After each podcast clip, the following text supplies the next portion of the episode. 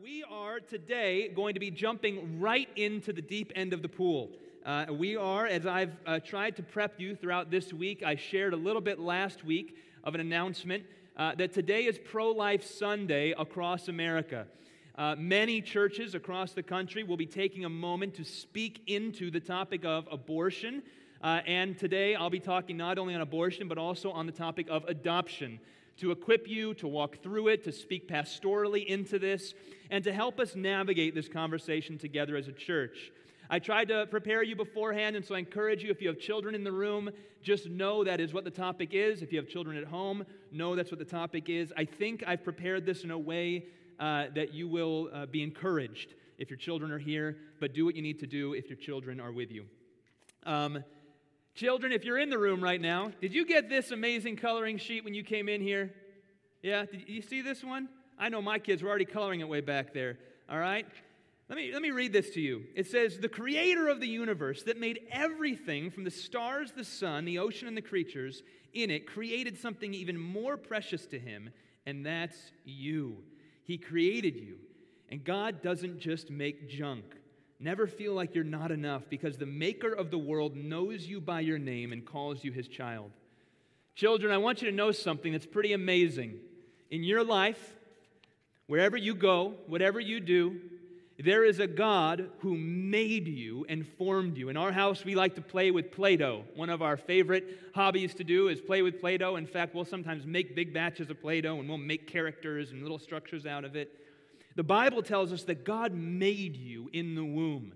Just like when we make creation with Play Doh. Just think about that. When you were growing in your mommy's tummy, he, he, was, he was molding you and forming you. And what that means is that He knows everything about you. And so in your life, whenever you feel scared, whenever you feel nervous, whenever you feel like things are just not right, you can always go back to God. He knows you even better than you know you. That's amazing. Always remember that, kids. God says that you are fearfully and wonderfully made. All right, kiddos. Remember that today, and I want you to ask your parents about that later on today as well. All right, grown ups, let's dig in. If you have your Bibles, go ahead and open up to Psalm 139. Psalm 139. That's going to be the basis of our text today. Will be throughout the Bible, but Psalm 139 is a good landing spot for us before we begin. American history is filled with great moments and it's filled with terrible, tragic sin and the consequences of such sin. I love American history. I read a lot of American history. Uh, I'm, I wouldn't call myself an amateur American historian, but I certainly love American history. And I will tell you this the great scar on American history, the great scar was human slavery. You look at history, and it's just one of those uh, great scars on our past that continues to have repercussions throughout even today. And when I look back on history, I oftentimes wonder how uh, the nation permitted that to take place for so long. How did it take place right under everyone's noses, and everyone just felt like they were okay with it? You know, there were two basic principles, if I could whittle it down. It's a complex issue, right? American history is always complex. But there were two things that speak very clearly into why American slavery went on as long as it did. Number one, the perpetuation of the idea that some people are less than human. Now, that should make you sick to your stomach. Is when I say that language and you think about the history of America with slavery, the concept that anyone would ever say that anyone is less than human should make you just sick to your stomach, as it does me. But that was the claim. And throughout history, whenever there are tragedies that are done upon certain people, it always is rooted in that principle, isn't it? It's what the Nazis did to the Jews in Germany. They claimed that they were less than human, and that gave them permission to do whatever they wanted to do. The second principle that happened, second principle, was that everyone just assumed that's how things were done, and they didn't want to be their, no, their one to stick their finger on the problem and make a scene good, Christ loving people who stayed silent for decades, year after year. It just seems like it's the way it, is. We're not going to be able to change anything, so just stay silent. Don't you wish you could go back in history and, and slam your fist on a table and say, That's not okay. This is not the way the Bible speaks about things. That's not going to happen so long as I'm alive and I'm in this place. So I'm going to fight until it's done. And we're going to finish this thing once and for all. Don't you wish you could go back and rewrite history that way? I know I do.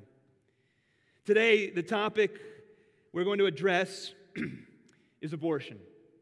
And Abortion is a divisive topic. Over the last few years, we have seen state after state basically take one of two extremes. You've got states that we see across the nation that are, out, are doing their best to outlaw abortion. You've got states like our own that are doing their best to make abortion free and on demand and as cheap and easy as possibly could.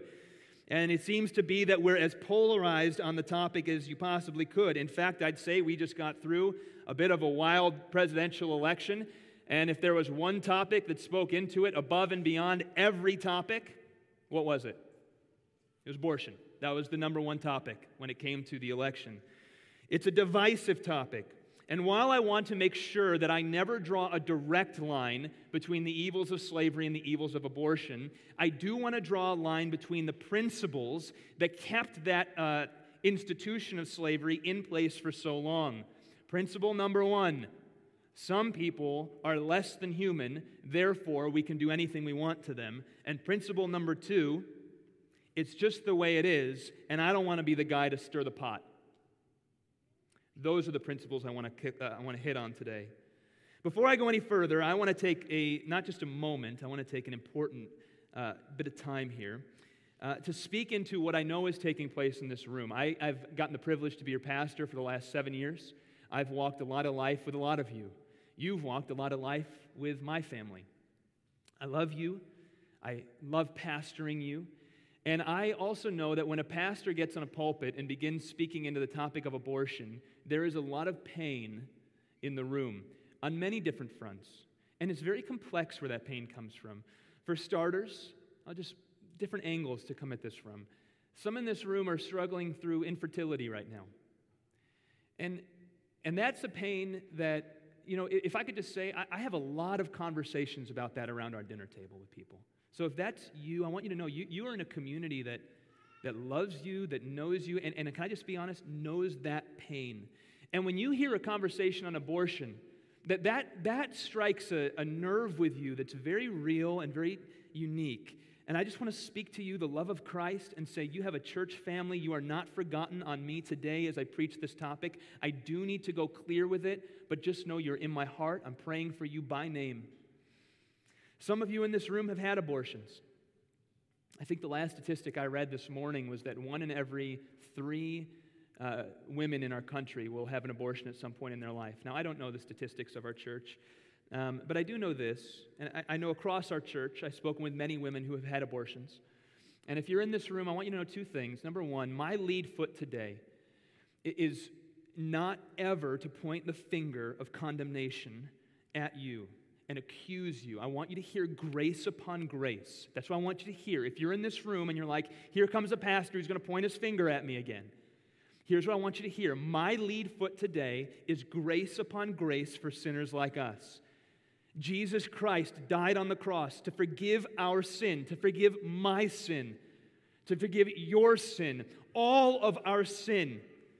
And when your faith is in Jesus Christ, the satanic finger of accusation that points his finger at you and tells you that you can never move forward because of the sins you've done in the past stops in the name of Jesus. There's a power in the name of Jesus to declare and, and, and proclaim that Jesus' blood forgives all sin and you are declared righteous in the person of Jesus Christ. And so, before I go any further, I need to just let you know if you're in this room and you've had an abortion, I want you to hear the pastoral love and the, the, the, the, pain that I have prepared this message through, knowing that you're in the room and knowing you're listening. I love you. In Jesus Christ, you're forgiven. There's grace upon grace. And if you leave with nothing else today, I want you to leave this room doing heel clicks in the street because Jesus' grace is big enough to cover our sin. Amen? Now, with that, my aim today is to equip each and every person who's at this church. I'm your pastor. My job is to equip you. I want to equip you to handle this topic meaningfully and well. It is not a topic to be cast to the side, just like slavery would not have been a topic to be cast to the side back in the days when that was legalized and institutionalized. We must be able to handle our scriptures well. We must be able to enter the conversation well. And there is clarity to be had. The world would like to convince you that there is not clarity on this issue. That is a lie. There is clarity. We are not confused on the issue. And I want to do my best to equip you. We won't cover every Bible verse. Wouldn't be able to do that. I could teach weeks and weeks on this topic, but we will do a good dive. All right. Psalm 139. Psalm 139. Let me read to you verses 13 through 16. For you formed me in my inward parts. You knitted me together in my mother's womb. I praise you, for I'm fearfully and wonderfully made. Wonderful are your works. My soul knows it very well. My frame was not hidden from you when I was being made in secret, intricately woven in the depths of the earth. Your eyes saw my unformed substance. In your book was written every one of them, the days that were formed for me, when as yet there were none of them. Let's pause right there. For you formed my inward parts. My inward parts. That language, when it talks about inward parts, it's talking about the seat of the emotions. It's the hidden part of the person. That place where uh, experiences like grief, like fear, like deep love are experienced in the human experience. When it talks about your inward parts, it's talking about that part that makes you a human being inside of you. He says, You formed that. Notice the whole context of this passage that you formed that in the womb. That's where that was taking place. You were making me and forming my humanity while I was in the womb. Verse 13, again, it says, You knit me together in my mother's womb. It's amazing language, isn't it? Clearly, God is not sitting there with needle and thread sewing us, yet the imagery is of that. While we're in the womb, while every child is in the womb, God is the one that's forming. God is the one that is arranging and putting together and, and giving everything, not just the physical body, but, but the, the way that that person will behave, his personality, her way of thinking, her unique characteristics. God's forming all of that. What that means is that we are not just evolutionary accidents. That is not the biblical worldview. We're not evolutionary accidents, nor are we random chaotic movements of mass and energy, as the materialists would have us believe. We were made in the womb. We are creations by a creator who designed us, and what that means is everybody, every design always has a purpose right? When there's a designer who makes a design, that design has a purpose. That means that every human being who was ever made has a purpose in the womb assigned to them as the designer is making them. Verses 14 and 15 I'm fearfully and wonderfully made. You know, that language is really powerful. It, it stirs up this, this image of awe and wonder, doesn't it? I'm fearfully and wonderfully made. It stirs up this image of holiness inside of us. When a Christian sees a pregnant woman, there should be this astounding sense of miraculous, shouldn't there? There should be this astounding sense of, he did it again. How, how does this take place? I gotta be honest, sometimes I think about it. I think about a child growing in a womb. And I think that's the most remarkable thing I've ever heard of. That it could happen once in all of history. is too wonderful for my brain to fathom. That he could do this regularly, that he can make a child, and, and, and we're fearfully and wonderfully made. It's too precious for me to understand fully. And the Christian can never take it for granted. Whatever conversation we're going to have about this, however we navigate the conversation of abortion, if we don't approach it with a sense of reverence and holiness, our worldview has not been shaped by the Bible. If it's just a set of logic, if that's all the conversation is, by the way, logic's on the Christian side on this one, but if that's all it is, you missed it. I'm fearfully and wonderfully made. Verse 16, you saw my unformed parts. That's a great little verse there. The, uh, the, the Hebrew term there literally means embryo. It literally is saying, You saw my embryo. There's this amazing moment that the psalmist is getting back down to those earliest weeks. That's the word that's being used there, those zero to eight week substance of a child inside the womb. They actually had a word for that in the Hebrew, and that's what he uses right here. He says, You saw that, and even those days you knew of me. Do you see that? He said, Even when I was in the zero to eight weeks phase of my life, you knew those days, you made those days, and you knew me giving an identity to that individual and, and declaring the fact that from the point of conception, a human being is being formed. The author is glorifying in the God that knew him intimately as a person, even in the embryonic stage. It's as clear as day. That's the language. Here in Psalm 139, we have some foundational verses for us for understanding the biblical worldview when it comes to the precious life of the womb, the baby in the womb. It is a personhood from conception. Let me go to a few other passages that'll be helpful for us. James 1 5. Now, you don't have to flip through. I turned the, the screen off just because it's flickering. I don't want to distract us today, but you might want to write these down. James 1 5. We could go to hundreds of passages in the Bible. Let me give you a quick uh, gloss over a few. James 1 5. Before I formed you in the womb, I knew. Sorry, Jer- Jeremiah 1 5. Before I formed you in the womb, I knew you. And before you were born, I consecrated you. I appointed you a prophet to the nations. See, this verse implies, again, that God has purpose for a child in the womb. He's writing his story. God's assigning what will take place in that person's life, and there's meaning given to the child that is yet unborn, right there in Jeremiah 1 5. Exodus 21, if you know the book of Exodus, Exodus 21 through 23 is case law in the Old Testament. It's going through certain circumstances that might have come up in the Old Testament days and saying, saying here's how the Ten Commandments ought to be applied. Case law in the Old Testament. Exodus 21, 22 to 23. When men strive together, so when men get in a fight, and hit a pregnant woman so that her children come out, if there is harm, then you shall pay life for life Old Testament law. What are we getting at here? Under the Old Covenant, the consequences for murder, for taking a life, was your life. Okay? There were, the death penalty was used in a number of circumstances. When you committed premeditated murder, the death penalty was given for taking the life of a human being.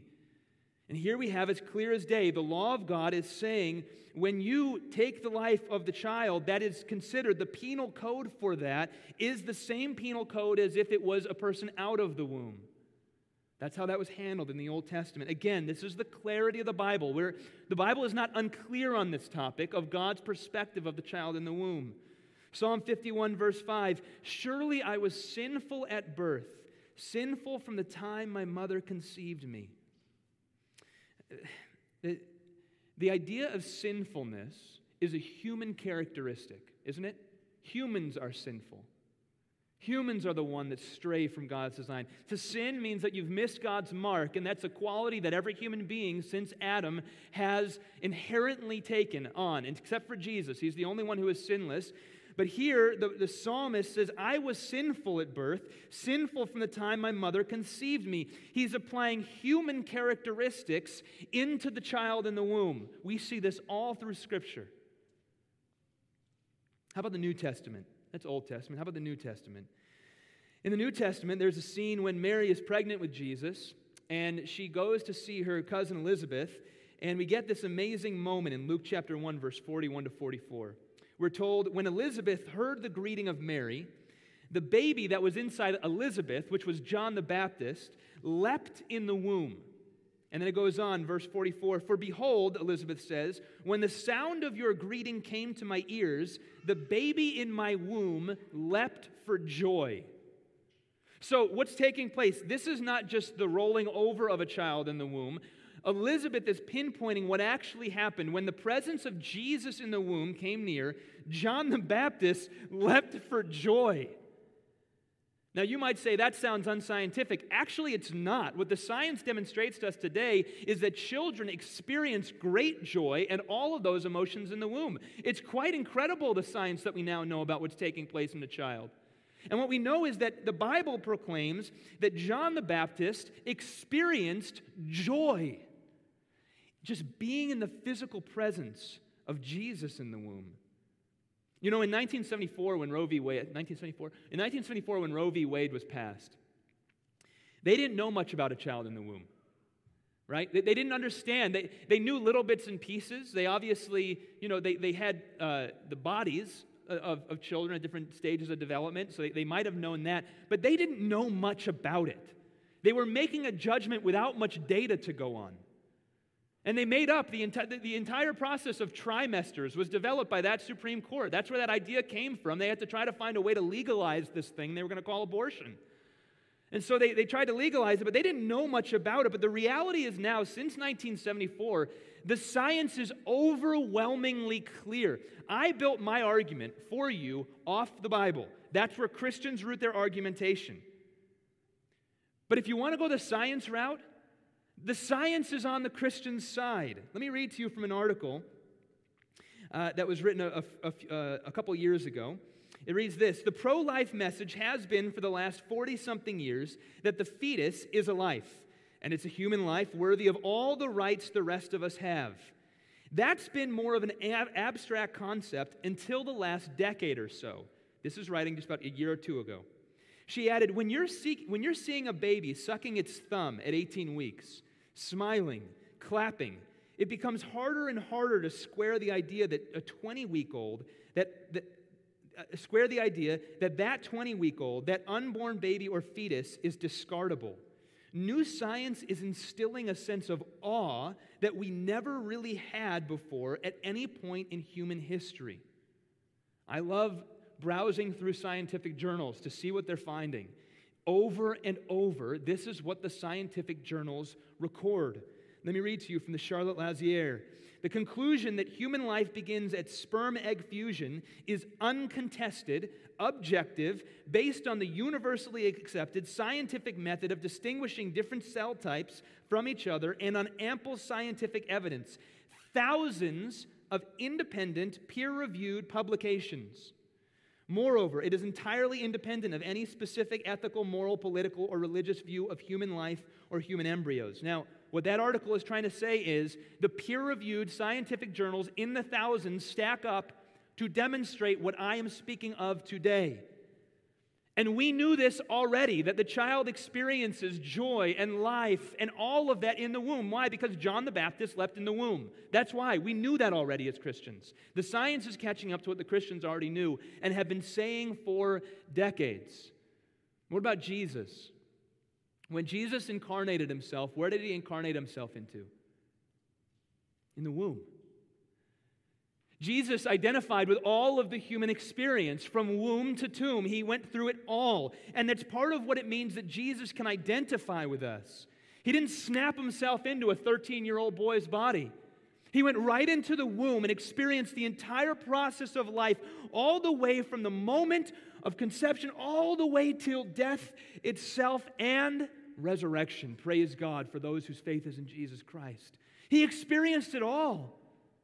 If we take away the reality of, of life in the womb, then what we're saying is that Jesus didn't experience it all. That when he was in the womb, that he wasn't a human being, and that he only became a human being when he took his first breath. But that's not the story we see. That's not what Jesus identified with us when he experienced all of humanity with us. We cannot remove humanness from the embryo, or the fetus because it denies the fetus the majesty and the mystery of the journey that Jesus went through, taking on human flesh.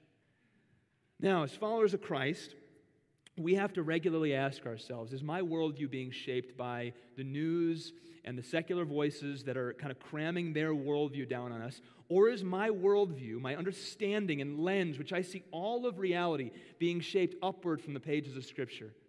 There's two different ways to organize your life. One is to see the Bible as a helpful tool, but when you disagree with it, you go your own way and you take the voice of, of culture around you. That's not the Christian way of going through life. The Christian way of going through life is saying, God, you revealed your precious word to me. I'm going to build my understanding of the world upward from the pages of Scripture. So help me interpret all of life experience based on the Word of God. And the Word of God is absolutely clear on this topic.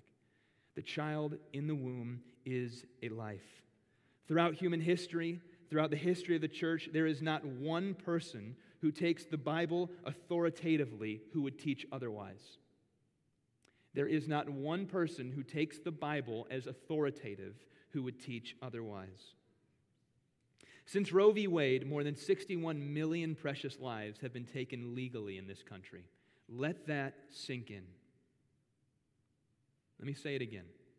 Since Roe v. Wade, more than 61 million lives have been taken legally in this country, over a million every year. You start breaking it down, you can get into the how many every minute conversation.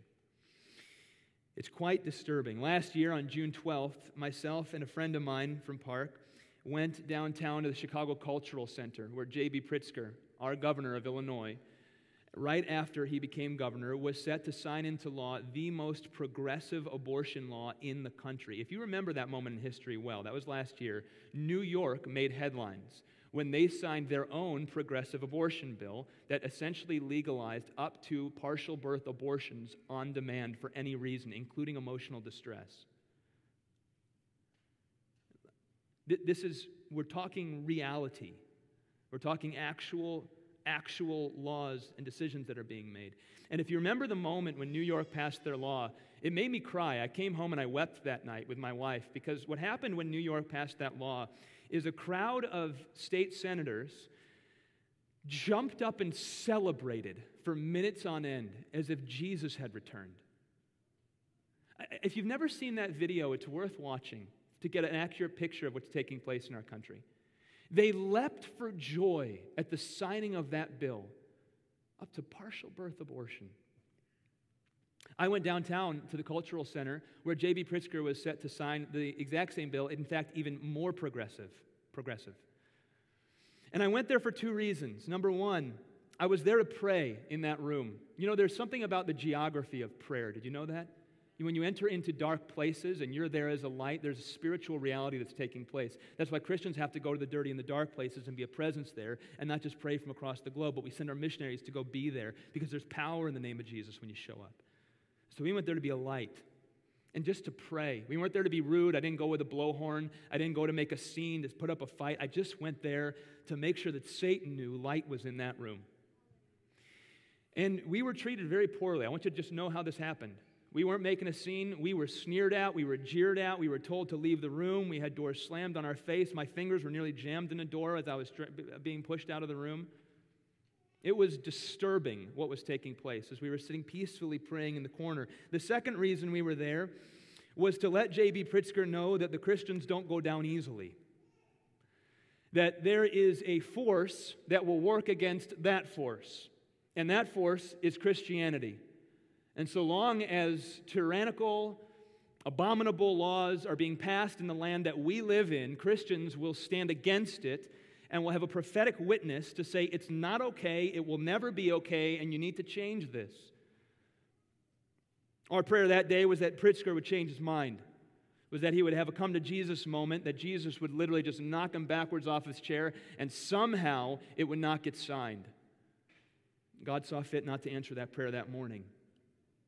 That day, he signed the, the paper with the, the bill with a number of pens, and then he handed them out as tokens to the people that were around him. Those pens are somewhere across this city, probably sitting on mantles, celebrating the reality of the law that took place. He said this In a time when too many states across the nation are taking a step backwards, Illinois is taking a giant step forward for women's health. I promised that Illinois would become a national leader in protect, protecting reproductive rights. It's amazing when you watch the, the language that's used and the, the way that it's twisted. It, did you notice the language there? Women's rights, right? Women's health and reproductive rights. Who wants to be against those terms, right? It, it's code word for abortion. But when it's, it's coded in language that's tough to be against because it's made to sound like it's a really positive thing, you end up sounding like a bigot speaking against it. But in fact, the problem is on their end for twisting the words of what's really taking place. Number one, abortion is not a woman's right. Rights are dictated by God. That's actually the founding of our country. That's how law is made in this, in this country. That's important to realize. Rights are dictated by God. Behind every right is natural law, is God's law. And every right that is supposed to be ingrained in the institution of this country is supposed to be a direct string to the law of God. That was the idea, at least. Number two, as I've already shown, J.B. Pritzker has chosen to represent an unscientific worldview. He is pushing a narrative which is against the science. No matter how many times they say, let the science speak, he is saying unscientific things. I just need you to know that. There's not question on this. No one's confused on this. Anyone who wants to read the journals can do it on their own. J.B. Pritzker and his team are pushing an unscientific model to make us and write a story that fits what they want to say. And it's unbiblical. And so, Mr. Pritzker, I plead with you. I plead with you on behalf of the church. You can repent and change the law that you signed. It is an abomination before the Lord. Christians will not take it, and you can change it. Jesus offers forgiveness at the cross. There is grace to be had. The church will work with you, and we will also be the solution. You can change this. Now, church, that's our reality. That's where we are. It is not pretty and it's real. What can we do about it? You know, Christianity has this amazing history.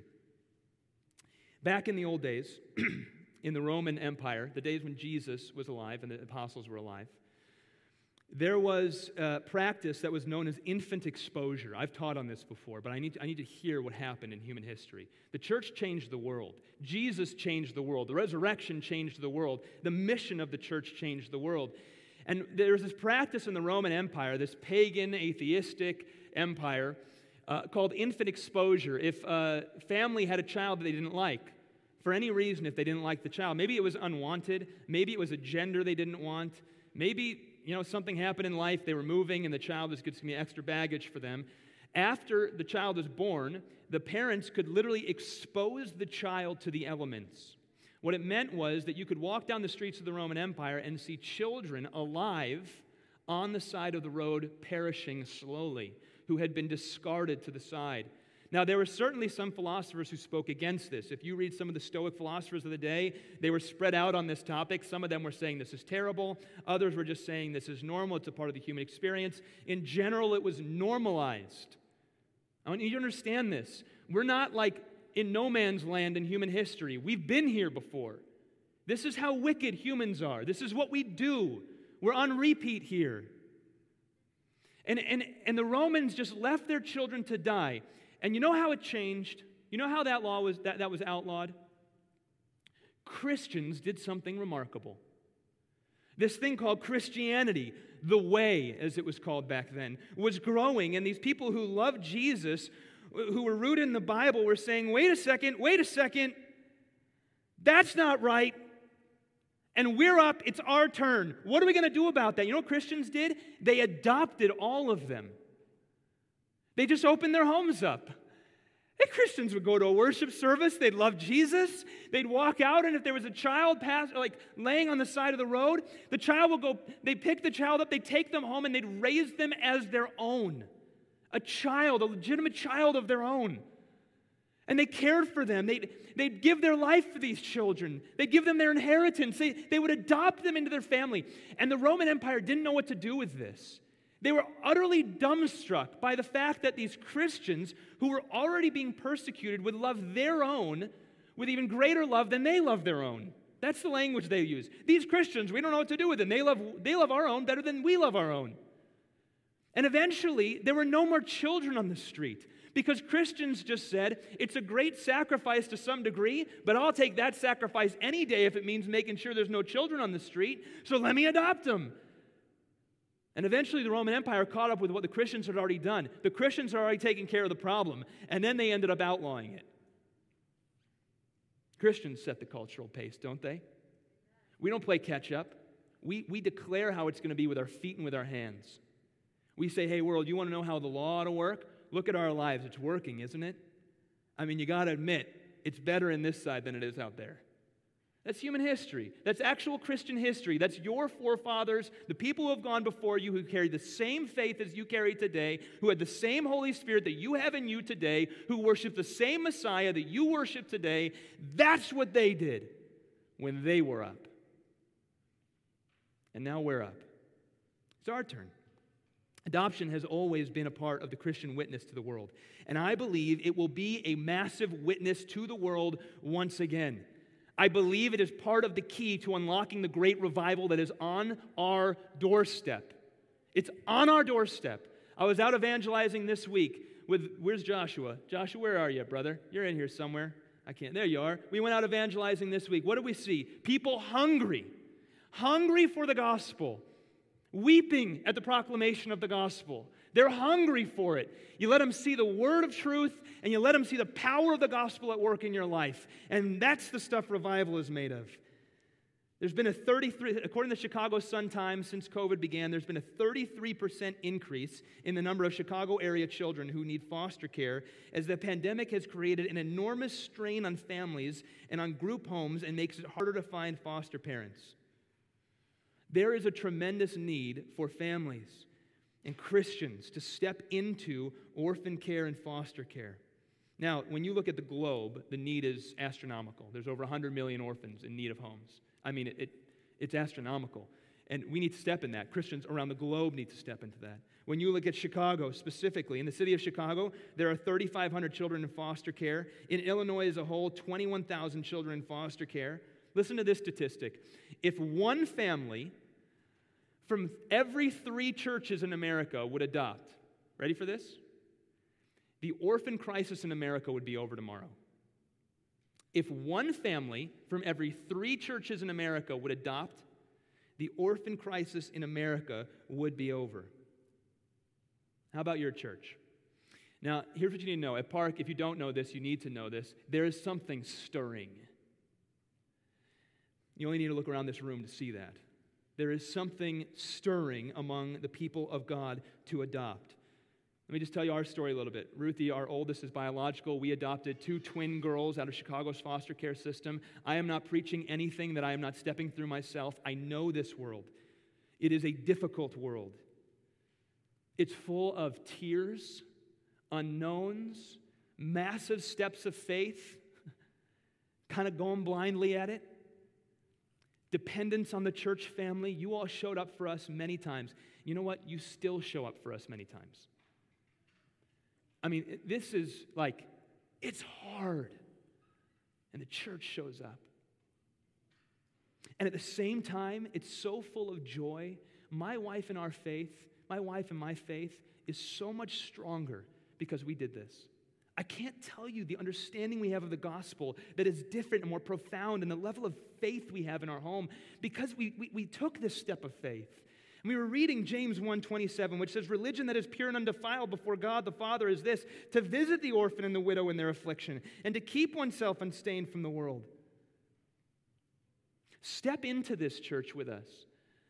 It's incredible what's taking place across this church. You know, we have, uh, there was a statistic, I read earlier this week. It said 30% of practicing Christian couples in America will talk about adopting, but only 5% of those who talk about it will actually do it. I think that's probably pretty close to accurate. Christian, adoption is talked about often in the church, but only 5% of the 30% will actually end up going through with it. Why? Because it's difficult. And adoption is not a grow your family quick plan. That's not the concept with it, that's not the Christian motivation for it. Adoption is rooted in the gospel. I need you to understand this. Adoption is rooted in the gospel. In Romans chapter 8, we see that the, we have not received the spirit of fear, to fall, slavery, to fall back into fear, but we have received the spirit of adoption as sons, by whom we cry, Abba, Father. See, adoption is so near and dear to the Christian's heart, and we are so motivated to step into the world of adoption. Why? Because as a Christian, we've been adopted into the family of God. That's the Bible's language when we were not a child of God, when we were sinful, in fact, a rebel to the cause of God, when we were the enemy of God. God paid the ultimate price for adoption. He sent His Son, Jesus Christ, and it was costly. It wasn't free, it wasn't this easy thing he did. He stepped onto the cross and he shed his blood that we could be non children adopted as children into God's family. And no one can ever take it away from a follower of Christ. We're not adopted today and then forgotten tomorrow. Neither is adoption today and forgotten tomorrow. It mirrors our adoption in Jesus. And so when a Christian adopts, we're stringing it directly to the gospel and we're saying, look at the gospel being lived out. This is it. World, you want to see it? You want to see a testimony of the gospel? This is what it looks like. Look at it taking place. Church, what will you do? If you wish you could go back to the days of slavery and yell as loud as you can, I'm not going to stay quiet. There's, there's some level of similarity taking place today. Very different. I'm not drawing a direct comparison by any means, and yet there is an injustice at such a great level taking place today right under our nose. Are we going to follow the same principles that those in the old days followed, or are we going to do something about it? And it can't be just me, and it can't be just a handful of folks. We've got to step in, we've got to have a voice. Let me give you some action steps. What can we do here?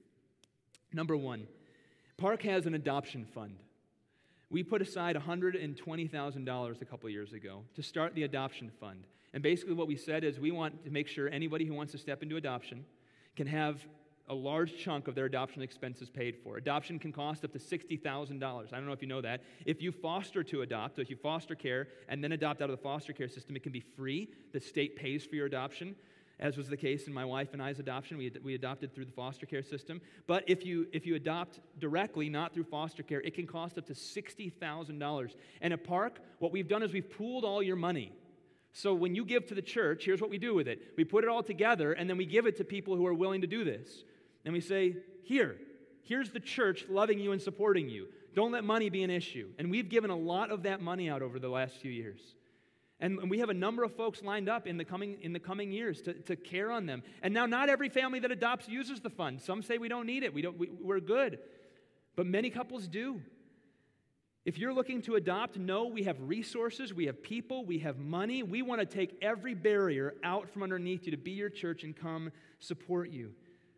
Number two, learn more. You know, th- this room, I'm looking at, I'm looking at a, so many children in this room who I've c- come to know and love, who have come through the foster care system, who have been adopted into this family. You are, you know how loved you are, children. And we have this amazing community of folks. Last year, Sarah and I got to sit on, on three adoption court, uh, adoption courts from this room, just from this room. The Dresdens, the Farleys, who else? Donna Harrison, Three just from this room last year.